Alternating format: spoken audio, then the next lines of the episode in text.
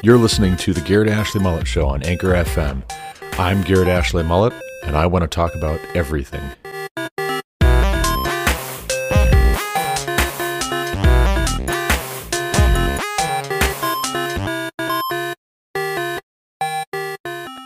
Welcome back to the Garrett Ashley Mullet Show. This is, of course, Garrett Ashley Mullet coming to you from Greeley, Colorado for episode 565 of this podcast.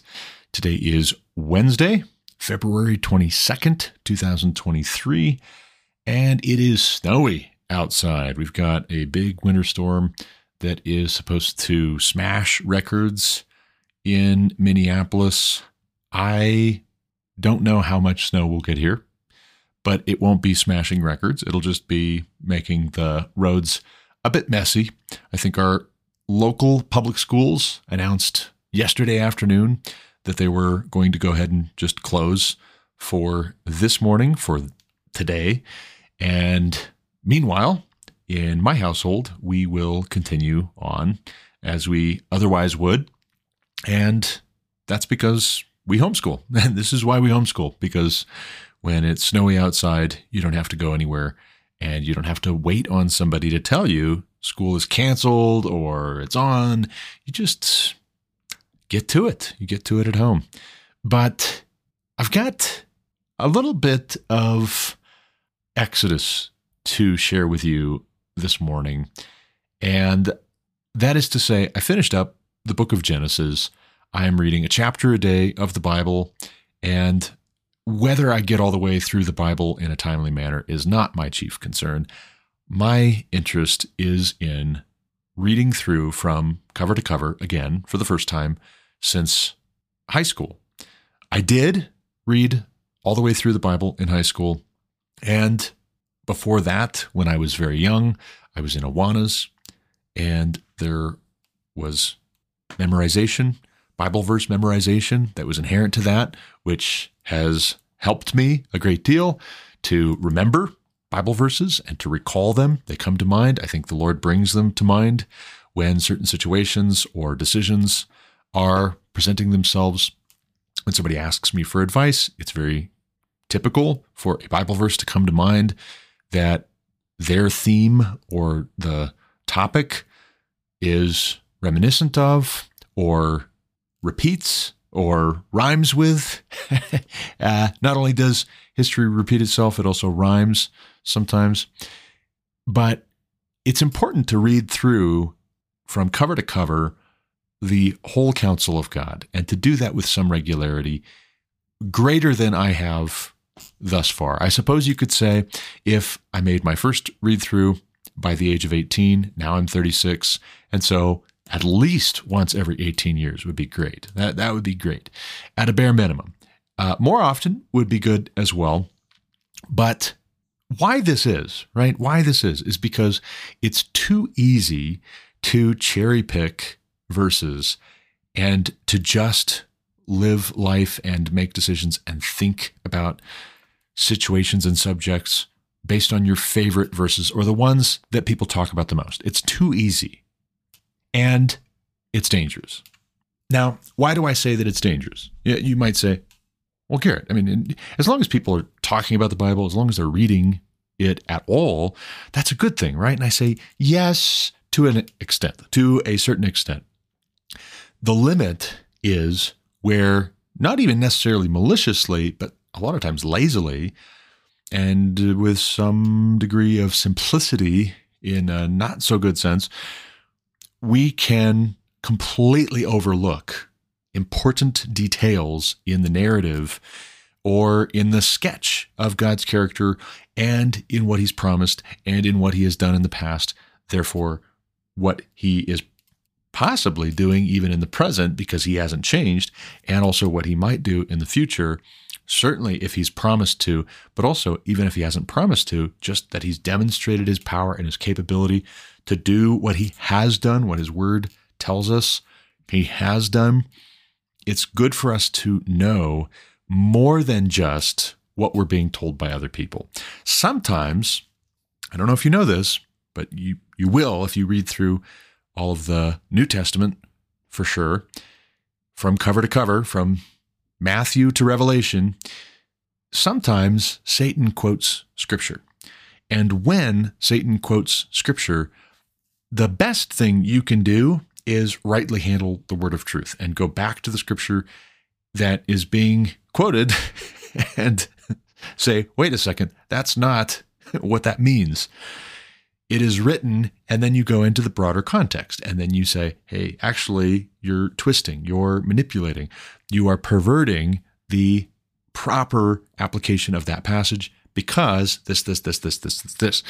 But that doesn't come without study and without diligent application of effort over time. It takes intentionality. It takes effort. It takes applying yourself. And that is to say, that is not to say that if you haven't been to this point, you should kick yourself, you should feel really bad, you should just go cry in a corner somewhere. No, no. If you haven't been to this point, well, then there's no time like the present to get started on it and get after it and stay after it. For my own part, I'll, I'll confess, my day to day discipline, my ability to form new habits is not what I wish that it was. And so at the beginning of 2023, I had five, six, seven new habits that I wanted to form. And within the first week, the ruthless process of elimination that is life just continuing on despite what I was planning or initially intending eliminated five of those new habits that I was going to form. I just gave up on them. I said, uh, you know, nope, that's not going to happen.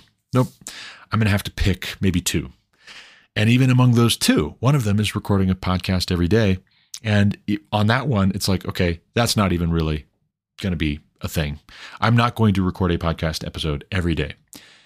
So if I do two out of three days, cool, that's fine, right? Because this is a means to an end. It's not an end unto itself. Hopefully, you listening to this podcast is not an end unto itself, it's a means to an end.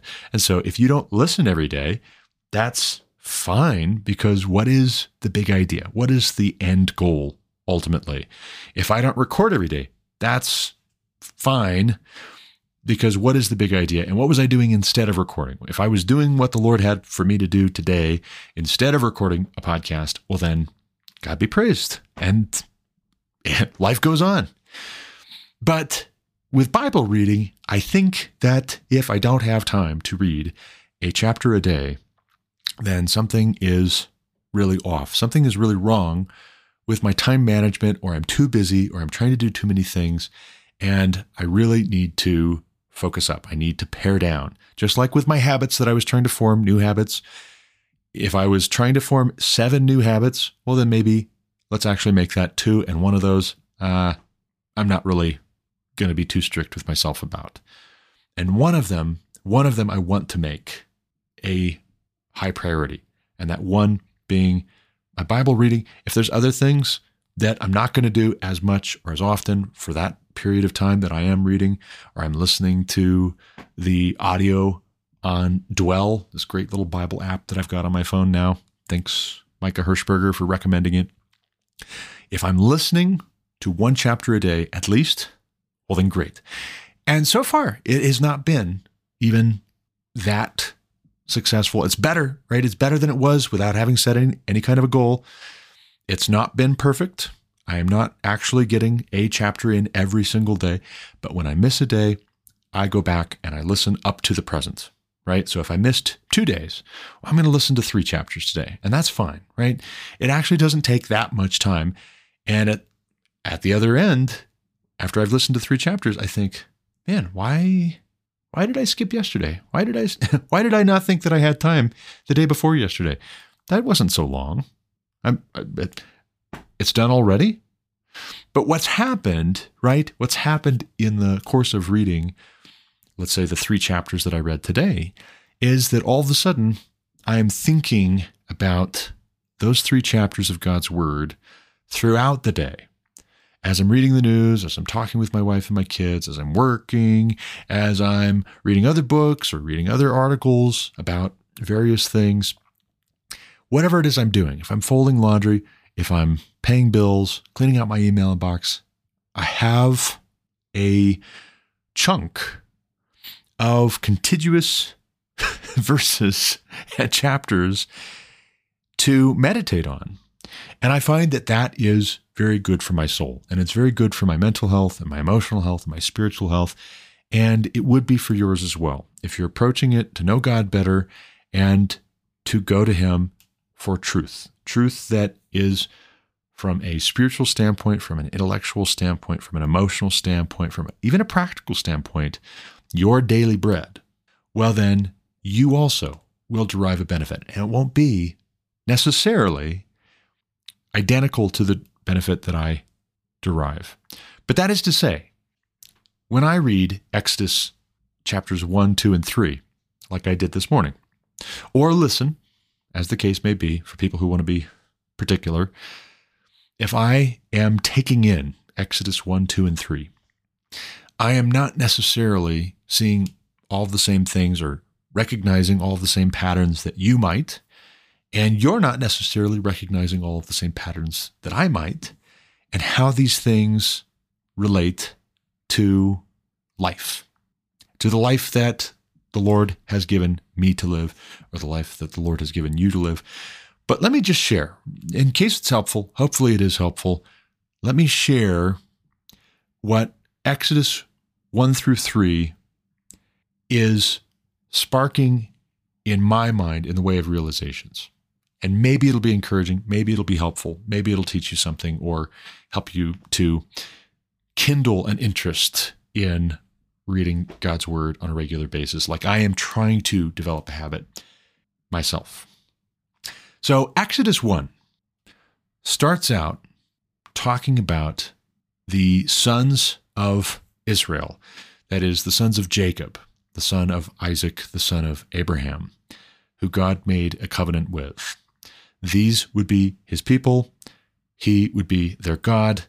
Here are the names of the sons of Israel who came to Egypt with Jacob, each with his household Reuben, Simeon, Levi, and Judah, Issachar, Zebulun, and Benjamin, Dan, and Naphtali, Gad, and Asher, all the descendants of Jacob were 70 persons. Joseph was already in Egypt, so he didn't have to go there. Already there, guys, way ahead of you.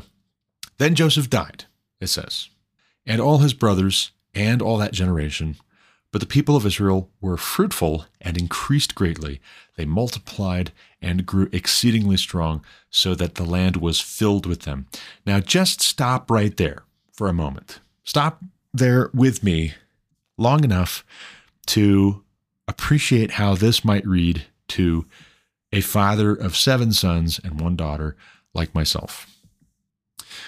As I think about how much I read of history and literature and philosophy and theology, and as much as I read of the news cycle, and as interested as I am in what's going on right now today, and I will check throughout the day five or six different news websites just to see eh, is there anything remarkable, any updates on this or that item that was late breaking news It was a headline the end of the day yesterday. I'm curious to see how that story is developing because I want to know so that I can make informed decisions as a husband, as a father, as a man, as a friend, as a brother, as a son.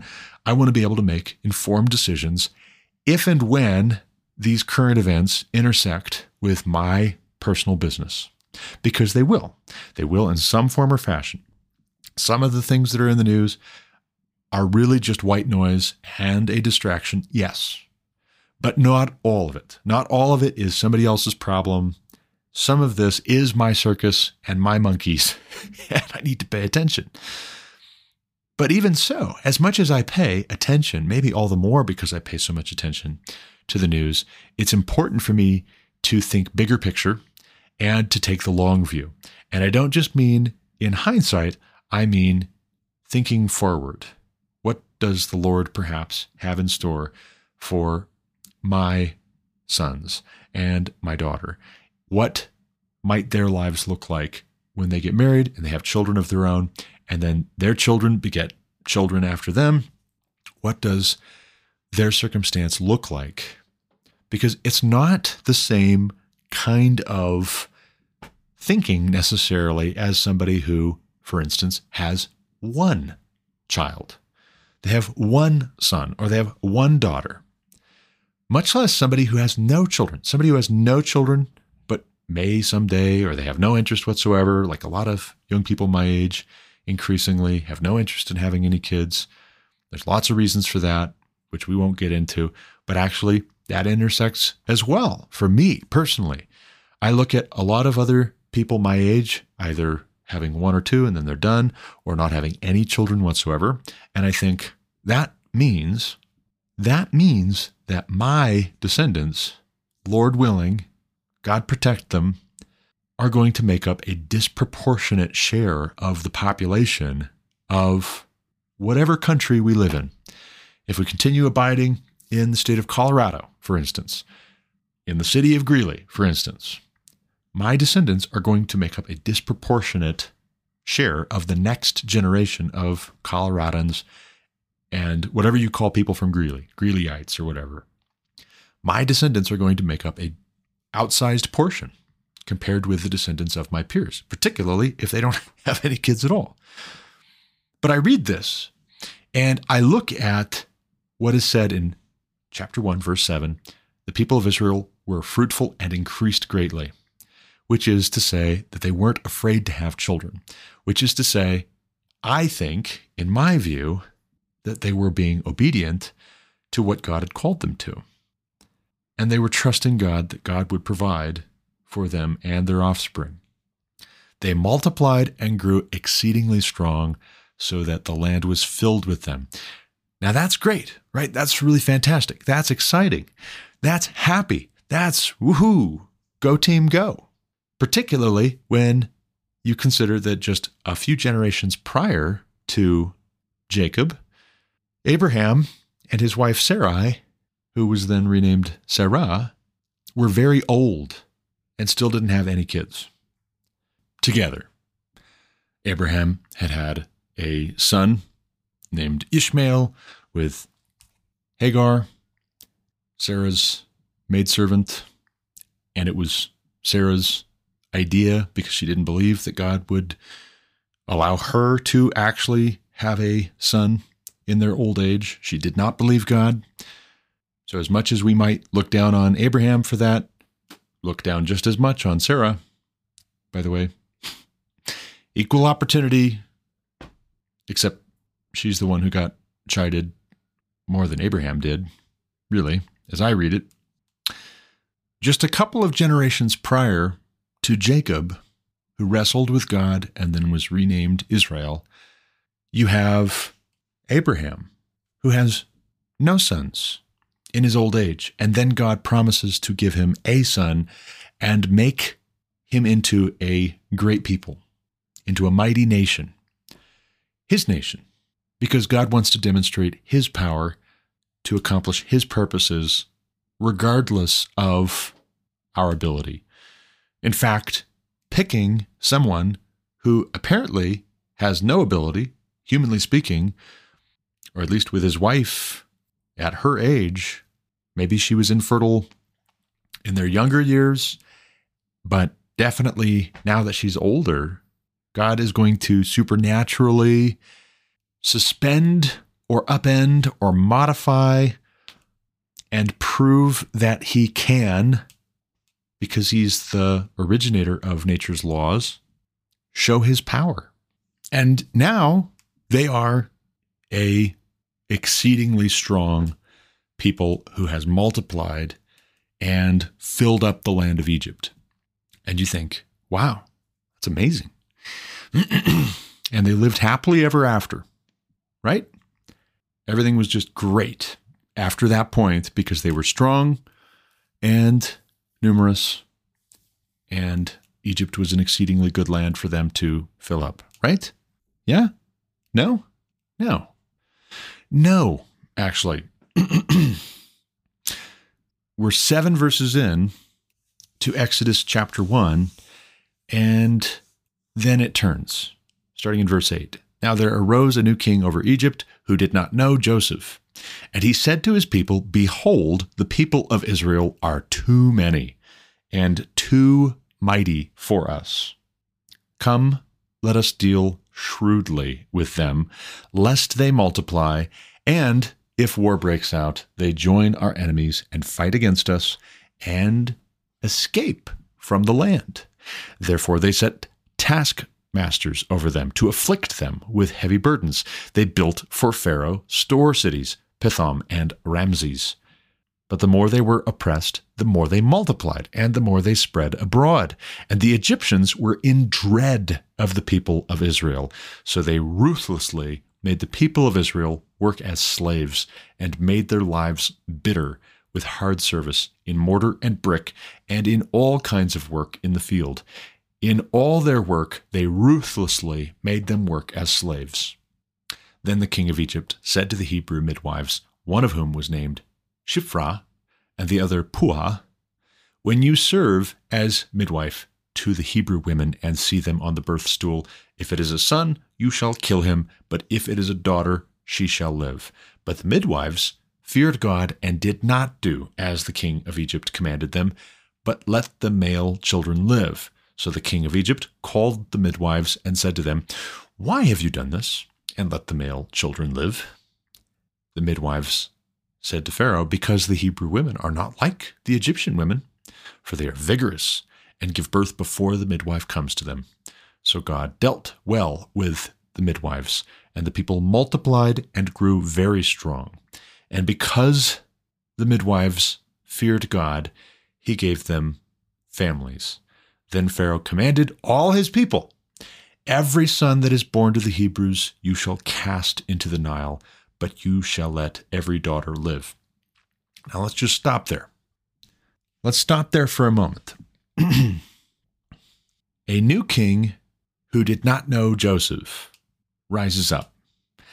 And maybe I missed it, but I don't know how long into the future this was. I don't know if this was decades, if it was a century. I don't know how long it was. I missed it. If it was there, I didn't catch it, but I think it's not there. If you're seeing it, let me know. But it looks like it's just some undetermined amount of time after the death of Joseph and his brothers, that generation.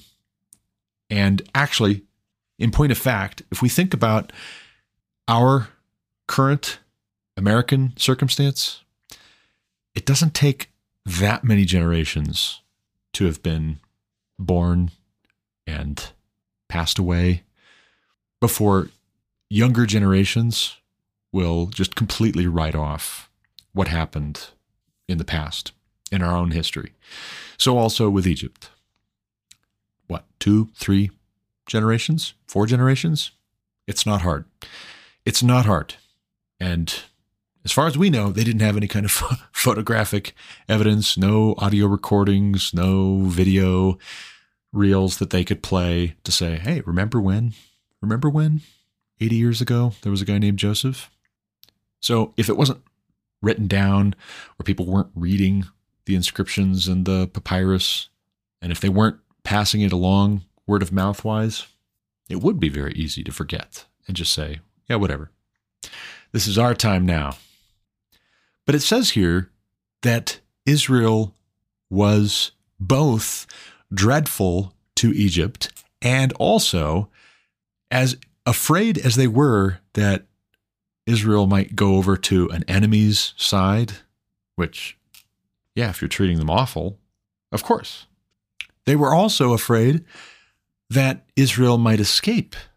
So there's this weird, twisted, unhealthy relationship between Egypt and Israel, wherein the Egyptians are afraid of Israel because Israel is strong and prosperous, and there's a lot of Israelites. They have big families, and then their children after them have big families, and their children after those have big families. They're increasing greatly. And that's scary to the Egyptians, but also they don't want them going anywhere, which we'll find as we go along with Moses being sent to Pharaoh. Pharaoh doesn't want to let Israel go. So they kind of don't want them, but they also don't want them to go away. So they don't know what they want. They want the labor, and so they enslave them. And we see that. They put taskmasters over them because they don't trust them, but they do need them.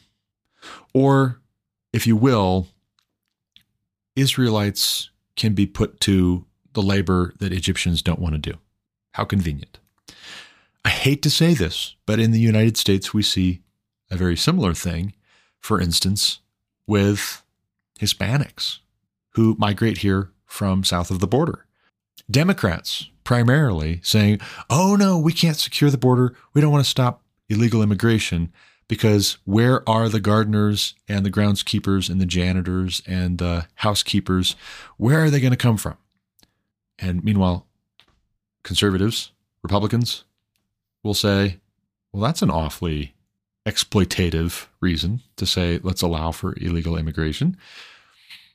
And the line is that Americans don't want to do these jobs. And so we need illegal immigration. Or, like Chuck Schumer said last year, Americans are not having kids like they should be.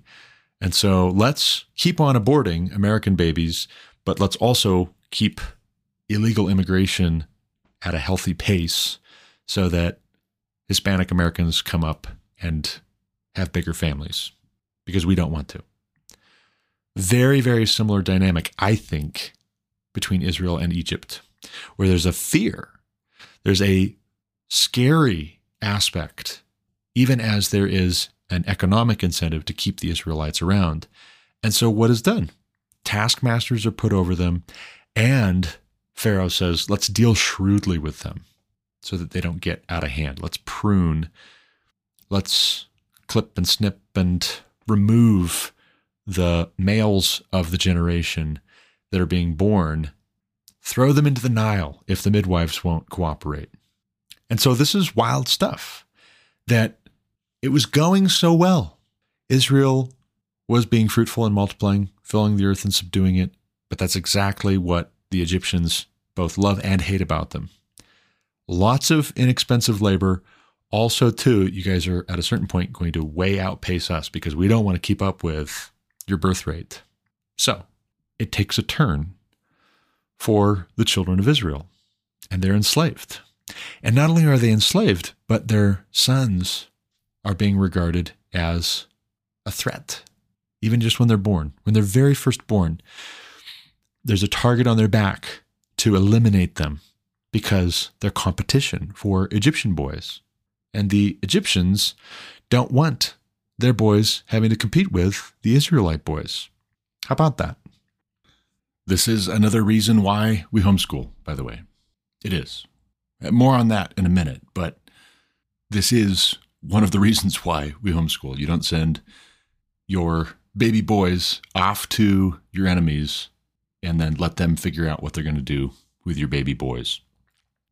You just don't boys in particular. But then, if you're not going to send your boys off, then why send your daughters either? It's interesting to me that the Hebrew midwives disobey the Pharaoh and God rewards them for it. It's interesting to me in light of the attitude that too many Americans have to a hands off approach when it comes to authority figures who are corrupt, who are misbehaving, who are requiring and mandating what they ought not to, what they have no right to. Right here, you can't miss it. Not only do the midwives disobey Pharaoh, but they lie to Pharaoh as to the reason that these baby boys are still somehow coming through. And for those who get very pragmatic and very prudential in their reasoning, and they come to a fork in the road like this, like the Hebrew midwives are faced with. And they say, well, if we don't, then what's next, right? Maybe Pharaoh will try to do something more drastic. Maybe we do this so that we avoid a larger conflict. Maybe if we don't do this, then the oppression against the people of Israel more broadly is going to be more severe and worse. And so we have to go along with it in order to avoid a worse fate, which is how, again, a lot of far too many American Christians for too long have reasoned.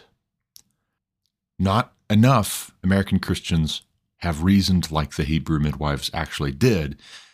when they come to that fork in the road, they have for years said, we're going to take the route of just doing whatever we're told. And Pharaoh will reward us. Interestingly enough, when the Hebrew midwives here in Exodus disobey Pharaoh and then lie to him, lie right to his face about why they did, God rewards them, which is a better it's a it's a better incentive structure if you really think about it to have God reward you. God has a lot more wherewithal. He's got a lot more pull. But if you continue on, dropping down from chapter 1 of Exodus to chapter 2, you've got the birth of Moses. A man from the house of Levi went and took as his wife a Levite woman. The woman conceived and bore a son, and when she saw that he was a fine child, she hid him three months. When she could hide him no longer, she took for him a basket made of bulrushes and daubed it with bitumen and pitch. She put the child in it and placed it among the reeds by the river bank. And his sister stood at a distance to know what would be done to him. Now the daughter of Pharaoh came down to bathe at the river, while her young women walked beside the river. She saw the basket among the reeds and sent her servant woman, and she took it. When she opened it, she saw the child, and behold, the baby was crying.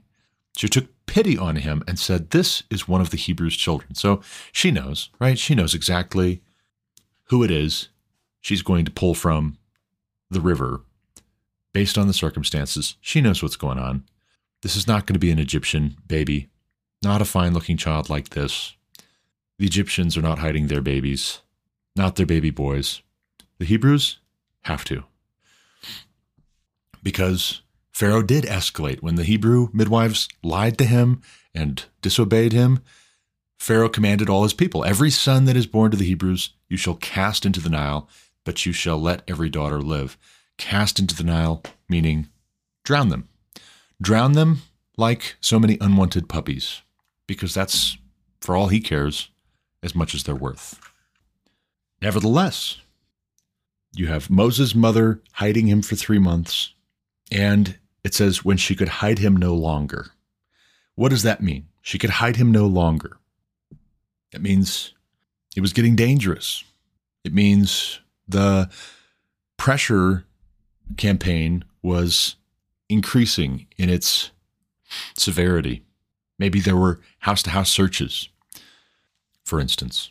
Next thing you know, Pharaoh is being subverted by his own family in some sense. You've got a member of Pharaoh's own household, the daughter of Pharaoh, taking in this Hebrew baby boy, which presumably Pharaoh knows in due time, before long, but it's being used by God. It's it's used of God that Pharaoh is being subverted at every turn because He's wrong. What he's commanding is evil and wicked. He has no right to be commanding what it is that he's commanding.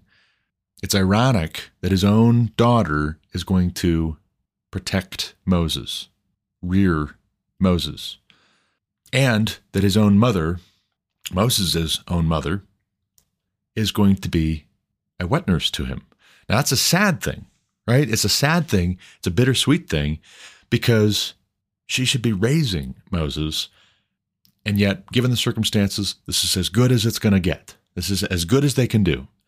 Take this child away and nurse him for me, and I will give you your wages. So the woman took the child and nursed him. When the child grew older, she brought him to Pharaoh's daughter, and he became her son. She named him Moses because, she said, I drew him out of the water.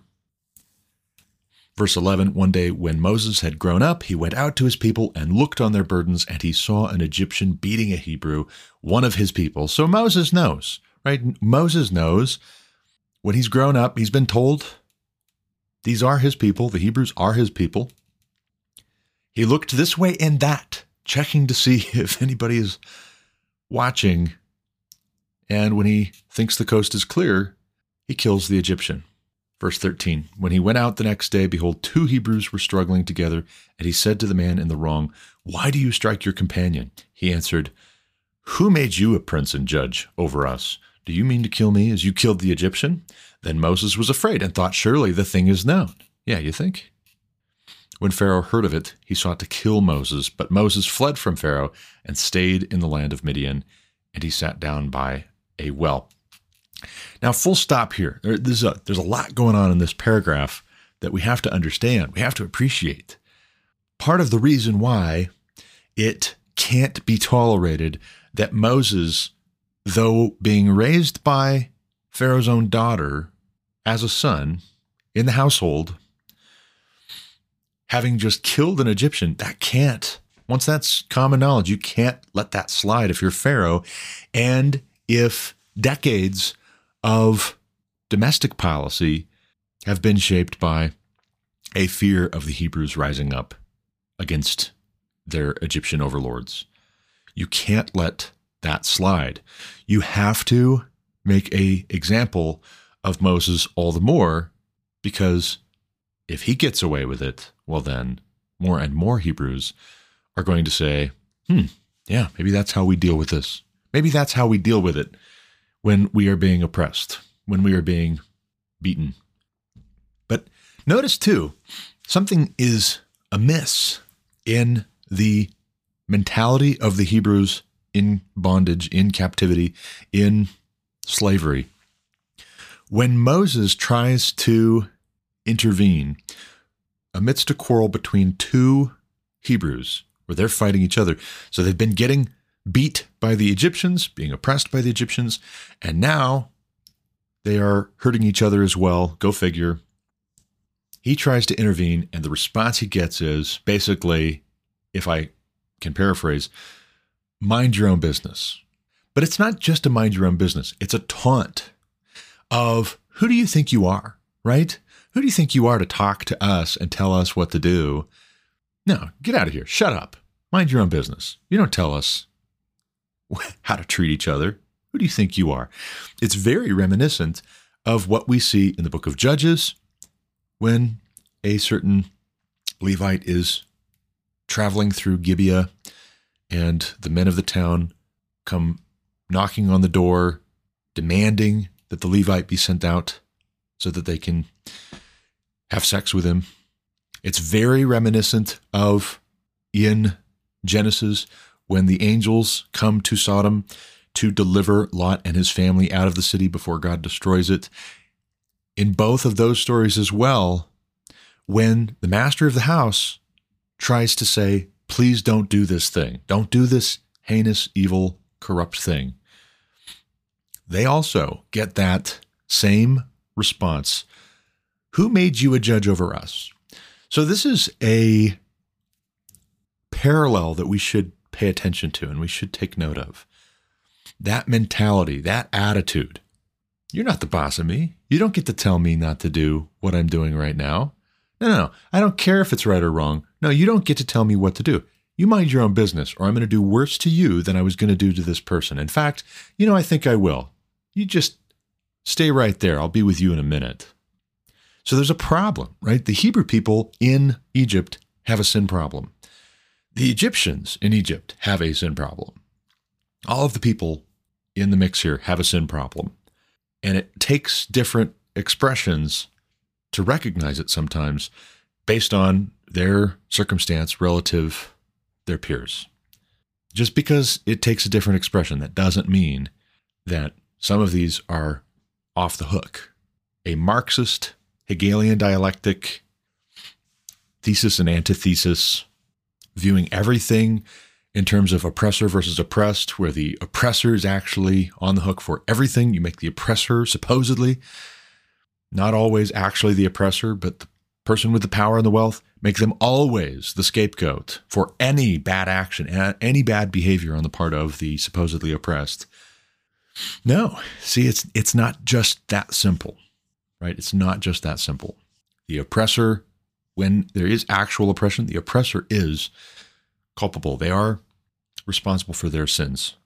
And the oppressed, if they sin as well in the midst of their oppression they are also sinners and they don't get off the hook just because they are being sinned against. That's not the way it works. So Moses flees to Midian and sits down by a well, picking back up in verse 16. Now the priest of Midian had seven daughters, and they came and drew water and filled the troughs to water their father's flock. The shepherds came and drove them away, but Moses stood up and saved them and watered their flock. When they came home to their father, Reuel, he said, How is it that you have come home so soon today? They said, An Egyptian delivered us out of the hand of the shepherds and even drew water for us and watered the flock. He said to his daughters, Then where is he? Why have you left the man? Call him that he may eat bread. And Moses was content to dwell with the man, and he gave Moses his daughter, Zipporah. She gave birth to a son, and he called his name Gershom, for he said, I have been a sojourner in a foreign land. During those many days the king of Egypt died, and the people of Israel groaned because of their slavery and cried out for help. Their cry for rescue from slavery came up to God, and God heard their groaning, and God remembered his covenant with Abraham, with Isaac, and with Jacob. God saw the people of Israel, and God knew. Man, is that a great verse. Man, is that fantastic. Like, don't miss it. Don't miss how much life is going on here we're talking years and decades and centuries. And God remembered his covenant with Abraham, with Isaac, and with Jacob. God saw the people of Israel, and God knew. I'll tell you what, there have been many disappointments in my life compared with what I had expected to happen, a good thing that I had expected here or there, a reward for effort, for diligence, for application of my attention, careful planning, careful work, expanding my skill set, building out a network of peers who are professionals, who are themselves very competent and well placed, moving my family here and there, changing jobs, changing companies, getting to know this person or that person, or we go to this church and we get plugged in, and then something happens, right? Something happens, whether it's a reversal in the economy, whether it's an upset in the health of one of my family members, like my wife in particular, whether it is conflict with somebody who just decided that they want to cause trouble. Whatever it is, I've been disappointed many times through the years when I thought this was going to turn out the way that it should, it should have, but then something interrupted the trajectory unexpectedly outside of my control that I did not anticipate. I follow the news cycle and I see inflation and I see COVID lockdowns, COVID lockdowns happening just right as we're trying to get our feet under us here in Colorado and get some things figured out with my wife's health, get our kids plugged in to educational opportunities, all of it hitting at once. And I have groaned. I have groaned on this podcast for now approaching 600 episodes many times. And I've given thanks to God for his goodness, for his faithfulness, for his provision, for his protection. But I have groaned at oppression, at misfortune, at people, and it again and again is people so often who fail to reward, refuse to reward effort if it threatens their interests. Or they actively try to sabotage because they think that they can get an, an advantage. They respond like the two Hebrews who are struggling with each other Who made you a prince and a judge over us? Or like Pharaoh, ordering that every baby boy be thrown into the Nile. They respond like that because they're going to be very, very shrewd and terminate your opportunity because your opportunity at your trajectory would lead to you eclipsing them. And they don't want that. They see that coming. At first, they were excited, but now that they realize this could threaten their plans, their interests, they're going to do what it takes to stop you. I have groaned over the years at key junctures to find that sinful man, not always other people, sometimes myself, but often enough, other people being sinful, being wicked, being corrupt, being devious, being ambitious, being malicious and envious is oppressive and hurtful and damaging. I have groaned and cried out to God. And I read this right here, where it says, God heard their groaning, and God remembered his covenant with Abraham, with Isaac, and with Jacob. God saw the people of Israel, and God knew. And I think to myself, of all the times where that's all I've been able to say, that is all I could think to say is God knows. God knows. And that's not an accusation against God. That is a reminder to myself and whoever else, if it's somebody else's misfortune, and I'm trying to reassure them, I'm trying to comfort them, but I don't have anything else. I have nothing else to tell them right now. I don't know why that happened. I don't know what's going to come of it. I don't know how God is going to make this work to the good for those who love him and are called according to his purposes, but I know that he will again and again. Sometimes that's all I've been able to say is God knows. God knows. And right here we see it in Exodus. God saw the people of Israel, and God knew it wasn't lost on him. Picking up in chapter 3. Now Moses was keeping the flock of his father in law Jethro, the priest of Midian. And he led his flock to the west side of the wilderness and came to Horeb, the mountain of God. And the angel of Yahweh appeared to him in a flame of fire out of the midst of a bush. He looked, and behold, the bush was burning, yet it was not consumed. And Moses said, I will turn aside to see this great sight, why the bush is not burnt. When Yahweh saw that he turned aside to see, God called to him out of the bush, Moses, Moses. And he said, Here I am. Then he said, Do not come near. Take your sandals off your feet, for the place on which you are standing is holy ground.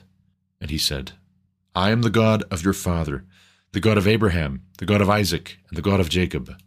And Moses hid his face, for he was afraid to look at God.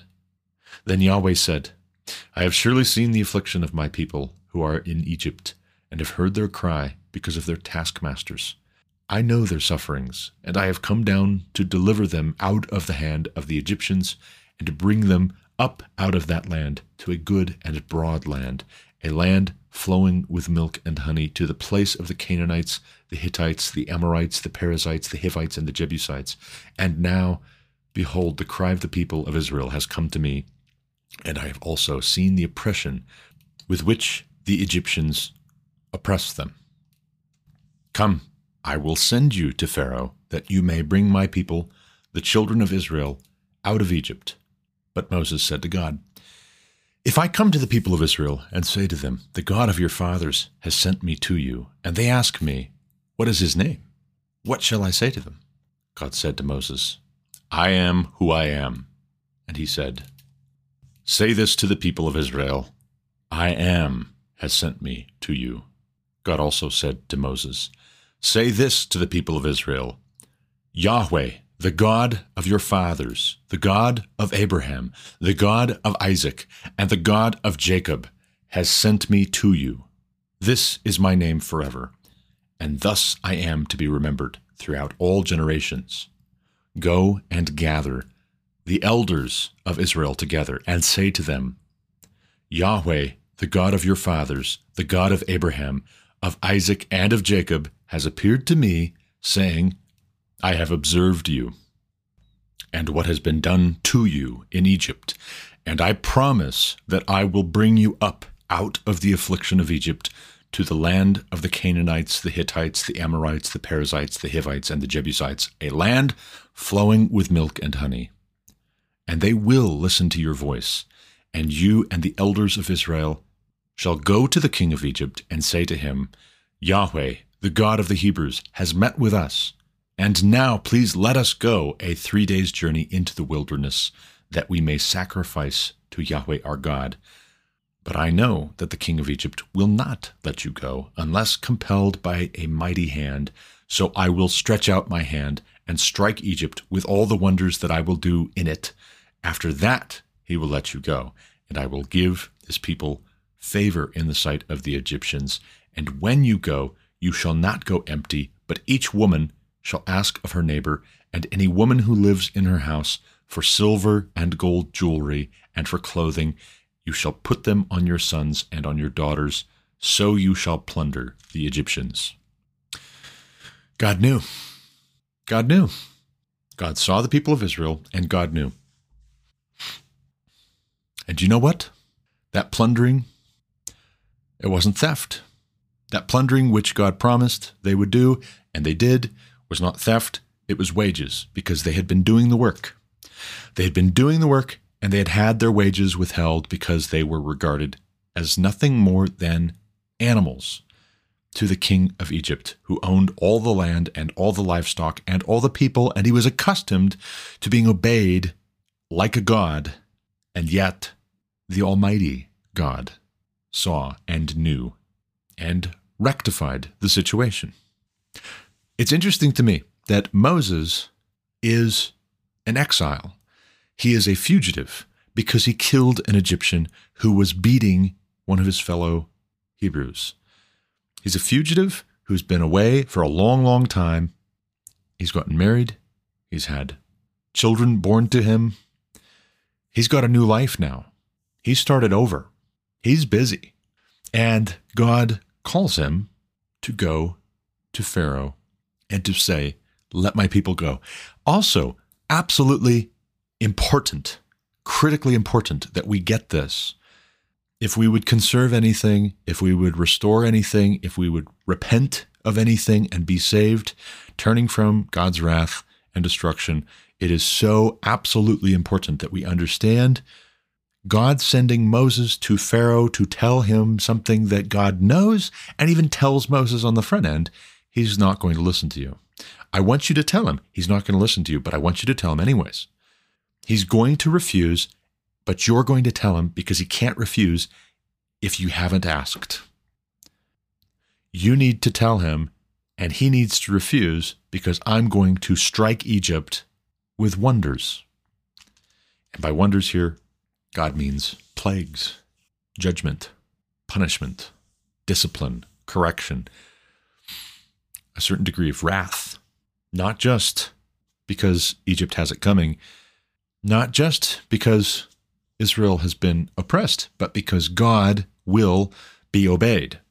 God is not mocked. A man reaps what he sows, and so does a nation. God will not be mocked. And so God sends Moses and if we are in Moses' position here, what do we say back to God? Except they're not going to listen. They won't hear me. They're going to blow me off. They're going to ignore me. They're going to mock me. They're not going to listen. And God says, the elders of Israel will listen to you. Pharaoh is not going to do what you are going to tell him I said for him to do. He's not going to listen. The elders of Israel will listen to you. Even Moses' question, Who will I say has sent me? Who shall I say I am acting on behalf of? Because Moses has no inherent intrinsic authority in and of himself. He's got nothing. If he's coming in his own name, well, they're just going to say the same thing that those two Hebrews who were struggling before he fled said to him Who made you a judge and a prince over us? Which is basically the same thing as saying, shut up and mind your own business. This is none of your concern. But out. And Moses has surely been meditating on that exchange for years and years. Maybe when Moses knew, when he found out that he was actually a Hebrew raised in Pharaoh's household, maybe he thought he could be a prince over the Hebrew people. Maybe he thought he could be a judge to deliver them from their hard uh, from their hard bondage. It, uh, you know, it obviously bothered him. It obviously distressed him to see the Hebrews being oppressed by the Egyptians because he's so angry. And you don't get angry like that in a moment, in an instant. Mad enough to kill the Egyptian who's beating a Hebrew. You don't get mad enough in one instance. That kind of anger builds over time, seeing these kinds of things again and again and again until it breaks, until something snaps. Like Ralphie in A Christmas Story. At a certain point, you just can't brush it off anymore. But now here's God appearing to Moses, speaking to Moses. Moses' first question is, Who shall I say has sent me? Which is another way of saying, I don't have the clout. I know that I don't. What does God say? Tell them I am the God of Abraham, the God of Isaac, the God of Jacob, your forefathers. Tell them I am has sent you. And if that's not good enough, well, then we have real problems. Then we have real problems. Briefly, and then I got to run and call it for this episode. There's a piece that was just sent to me yesterday by my neighbor two houses down, JP Chavez, an article in Christianity Today Southern Baptist Convention disfellowships Saddleback Church. Kate Shellnutt writes One of the country's biggest and best known megachurches, Saddleback Church, is no longer a part of the Southern Baptist Convention, SBC, after bringing on a female teaching pastor last year. Saddleback was among five churches with female pastors who were deemed no longer in friendly cooperation with the denomination at a meeting of the SBC Executive Committee in Nashville on Tuesday. The Lake Forest, California congregation ordained three women from the stage in May 2021, a decision that rattled some Southern Baptists who believe the role of pastor is reserved for men. Then last year, Saddleback selected Andy Wood as Rick Warren's successor, and the church lead pastor and his wife Stacie Wood came on as a teaching pastor. Warren responded to calls for the SBC to cut ties with his church at the convention's June 2022 annual meeting held in Anaheim, California. Quote, Are we going to keep bickering over secondary issues? He said. Or are we going to keep the main thing the main thing? End quote. And this is such an absolutely critically important moment. Don't underestimate how important it is that we would affirm the authority of God's word over and against radical egalitarianism, feminism, gender theory, progressivism. You can't keep the main thing the main thing if we don't agree on the authority of God's word. You can't. You have a different main thing. If you are trying to flatter the culture and affirm all of its sensibilities, all of its mores, all of its rebellion, you are not keeping the main thing the main thing, Rick Warren. We'll get into it as I continue reading through Exodus, but even just in the book of Exodus, we see instances of attempts to innovate on what God has ordained. And God takes very seriously the sin, the wickedness, the hubris, the arrogance, not even necessarily the particular thing that is being modified, but the intentionality, the intentions of the heart, which Rick Warren and his ilk, they can say all they want. They can say it all day long. Oh, we had the best of intentions. No, you didn't. No, you didn't. You are being a Pharisee. You did this before men to be seen by them so that they would speak well of you. Beware when men speak well of you. You didn't keep the main thing the main thing unless the main thing all along was to be spoken well of by men, which I think it was. Hindsight being 2020, I think it was. This is reminiscent of the recent clip I played for you from the Oxford Union debate about whether the church should bless homosexual unions like the Church of England is updating its book of prayer and doctrinal statements to assert. You don't have the authority, one brave minister tells them. You don't have the authority to bless sin. You don't get that right. If you are trying to claim that right, you have actually usurped God's authority, and you are going to find yourself in Pharaoh's position here very shortly, if you're not already there. You are hardening your heart if you are called to repent of that and you double down and attack and mock. Who made you a judge and a prince over us? Anybody who says, don't, stop it. And those who just say, everybody who's bickering needs to stop bickering so we can keep the main thing the main thing. That is also wrong because there is a truth that is plain and evident from God's word, and somebody just saying, Lord, Lord, it's not going to cut it for the Lord Jesus Christ on Judgment Day. And it shouldn't cut it for us either. Somebody just saying, Lord, Lord, should not be a get out of jail free card. It should not be a blank check for them to do whatever they want with church polity, whatever they want with the Word of God, whatever they want with Christian testimony and practice.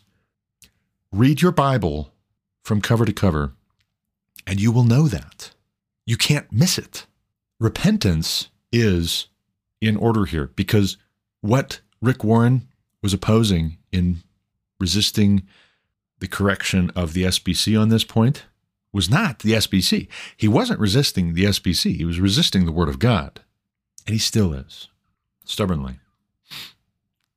I scroll down through this ChristianityToday.com article and I see Rick Warren posted to Instagram a picture of he and his wife on the beach, looking very well fed and comfortable and happy, and not the least bit chastened by all of this. Not the least bit. They should repent. One last news item, and then we'll call it a good episode. We'll call it for this one. Not the Bee staff posted yesterday. This high schooler facing his woke school board has more courage than most adults today. I'm going to go ahead and play the audio because it's excellent, excellent, excellent. Thank you to Seth Dillon for tweeting this out, sharing it. Thank you to Not the Bee for embedding Seth Dillon, CEO of Babylon Bee's, tweet in the post so that I can actually see it because I'm still not on Twitter. A year later, still not on Twitter because I dared to clap back at Chris Jolly Hale from Tennessee, failed Democrat candidate for the U.S. Congress. With all due respect, at Chris Jolly Hale, what a retarded thing to say. Saying that has me deprived of my ability to participate in the public discourse, the public square, for a year. How about that? How about that? Tell me again that there's no funny business. Tell me again that it's all equal. It's not. If that's what they do openly, what do they do privately?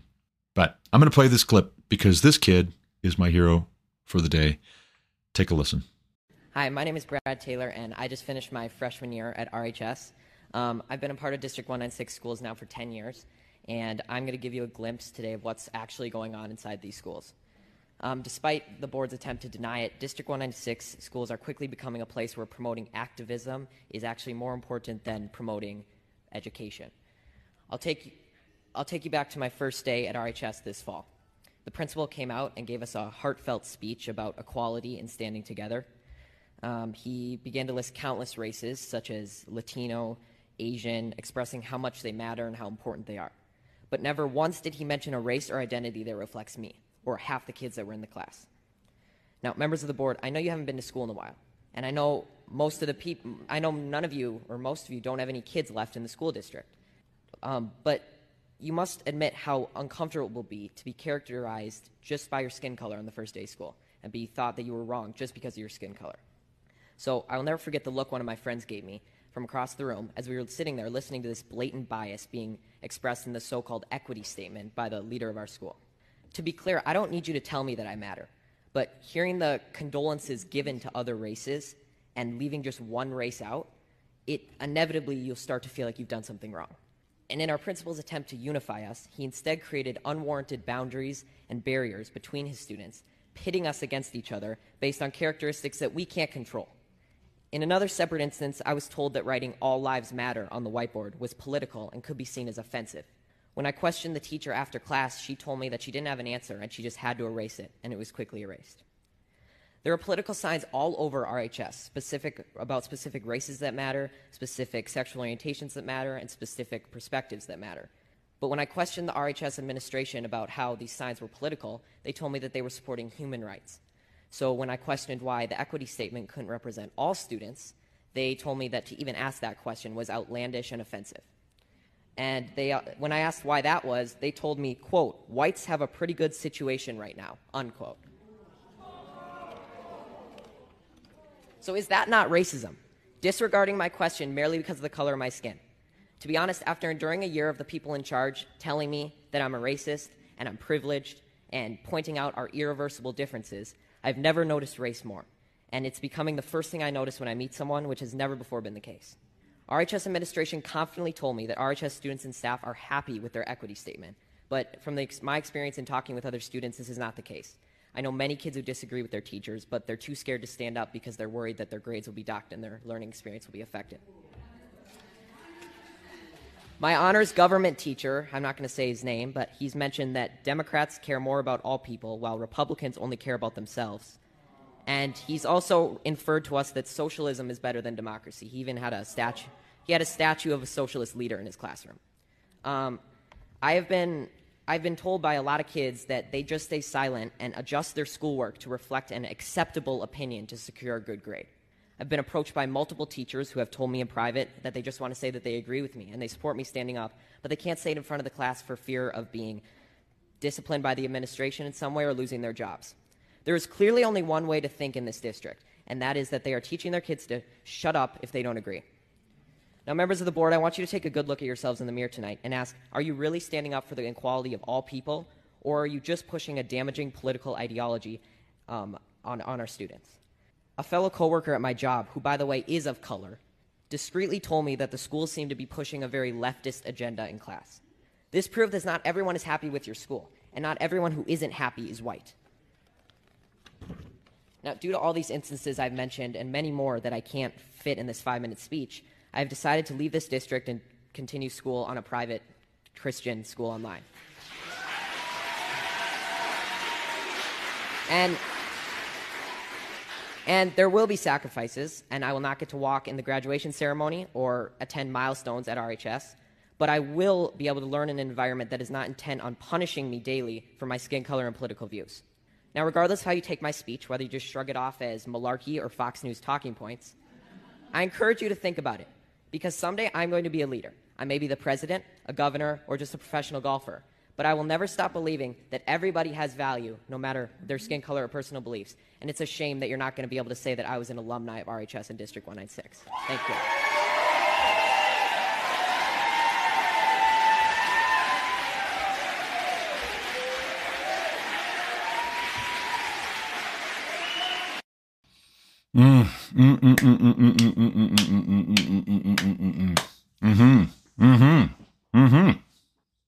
Seth Dillon's tweet. This kid has more courage, conviction, and clarity of thought than most adults today. Powerful stuff. I can't imagine how proud his parents are. And you know what? I just about guarantee his parents have his back. And they haven't been quietly telling him for years just keep your head down. Just stop talking about this. Just get through. Just get that piece of paper that says you were a good boy and did what you were told. I guarantee you, his parents are not telling him you're going to be in trouble when you get home. You go to school and you challenge the teachers. And if you're right and they were saying things that weren't true and they were doing things that weren't good, we will have your back. That's what parents, that's what Christian parents should be telling their kids. Or better yet, pull your kids out. Pull your kids out. I don't care how much of an exception you think your local public school district is. It's not. It's not. Where's the line? When will you want freedom for your children more than you want the acceptance of your coworkers and your boss and your customers and your neighbors and your peers and your friends and your family? When will you care more about the freedom of your children, the health and well being of your children, than you do about how popular you are or how well you're compensated. This kid is my hero of the day because he is expressing a clarity of thought that we must, we must, we must rediscover, or else we are doomed.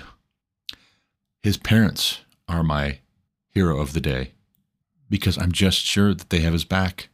He wouldn't be leaving this school district without their help and support and encouragement. I think he said he's going to be attending a private Christian school online. Good.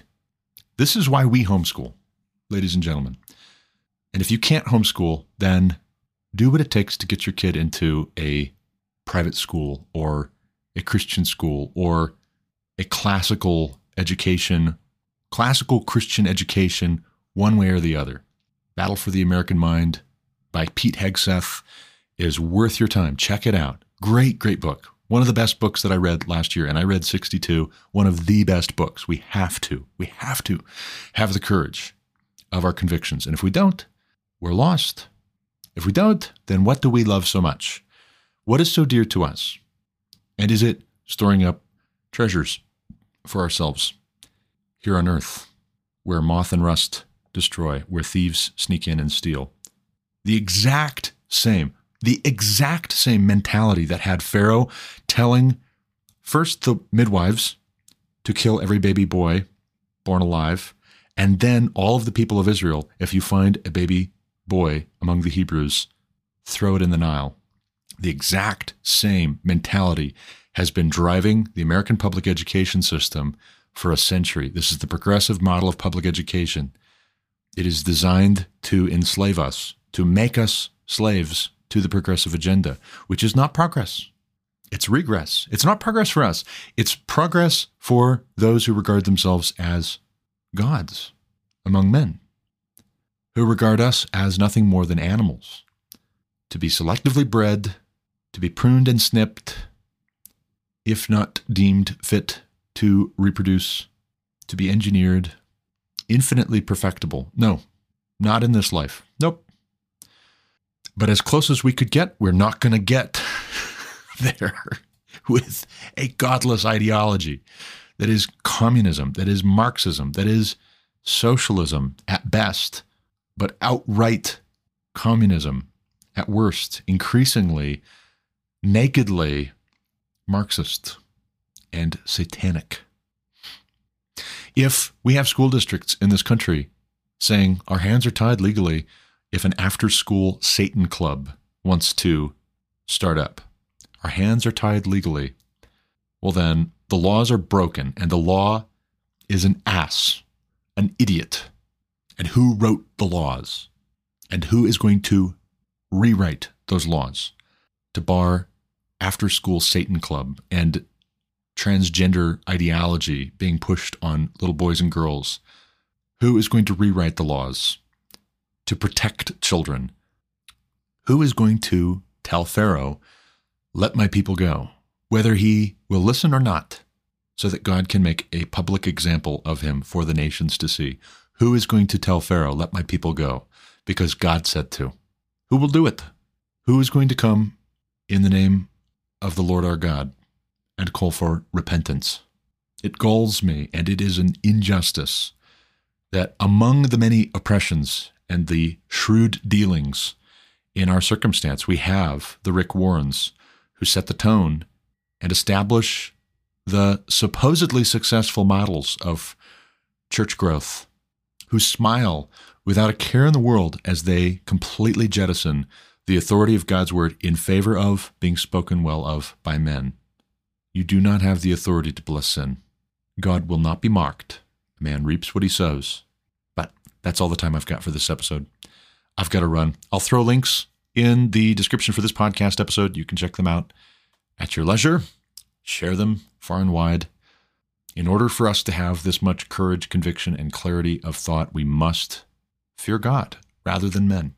We must love the truth more than life itself. We must love freedom on God's terms. As always, thank you for listening. Until next time, God bless.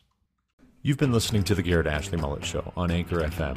For more content like what you just heard, subscribe to this podcast on Apple Podcasts, Google Podcasts, or Spotify. Also, check out thegarrettashleymulletshow.com to subscribe to email alerts when new episodes are published. As always, you can reach me with any comments, questions, complaints, objections, or insights at garrettashleyMullet at protonmail.com.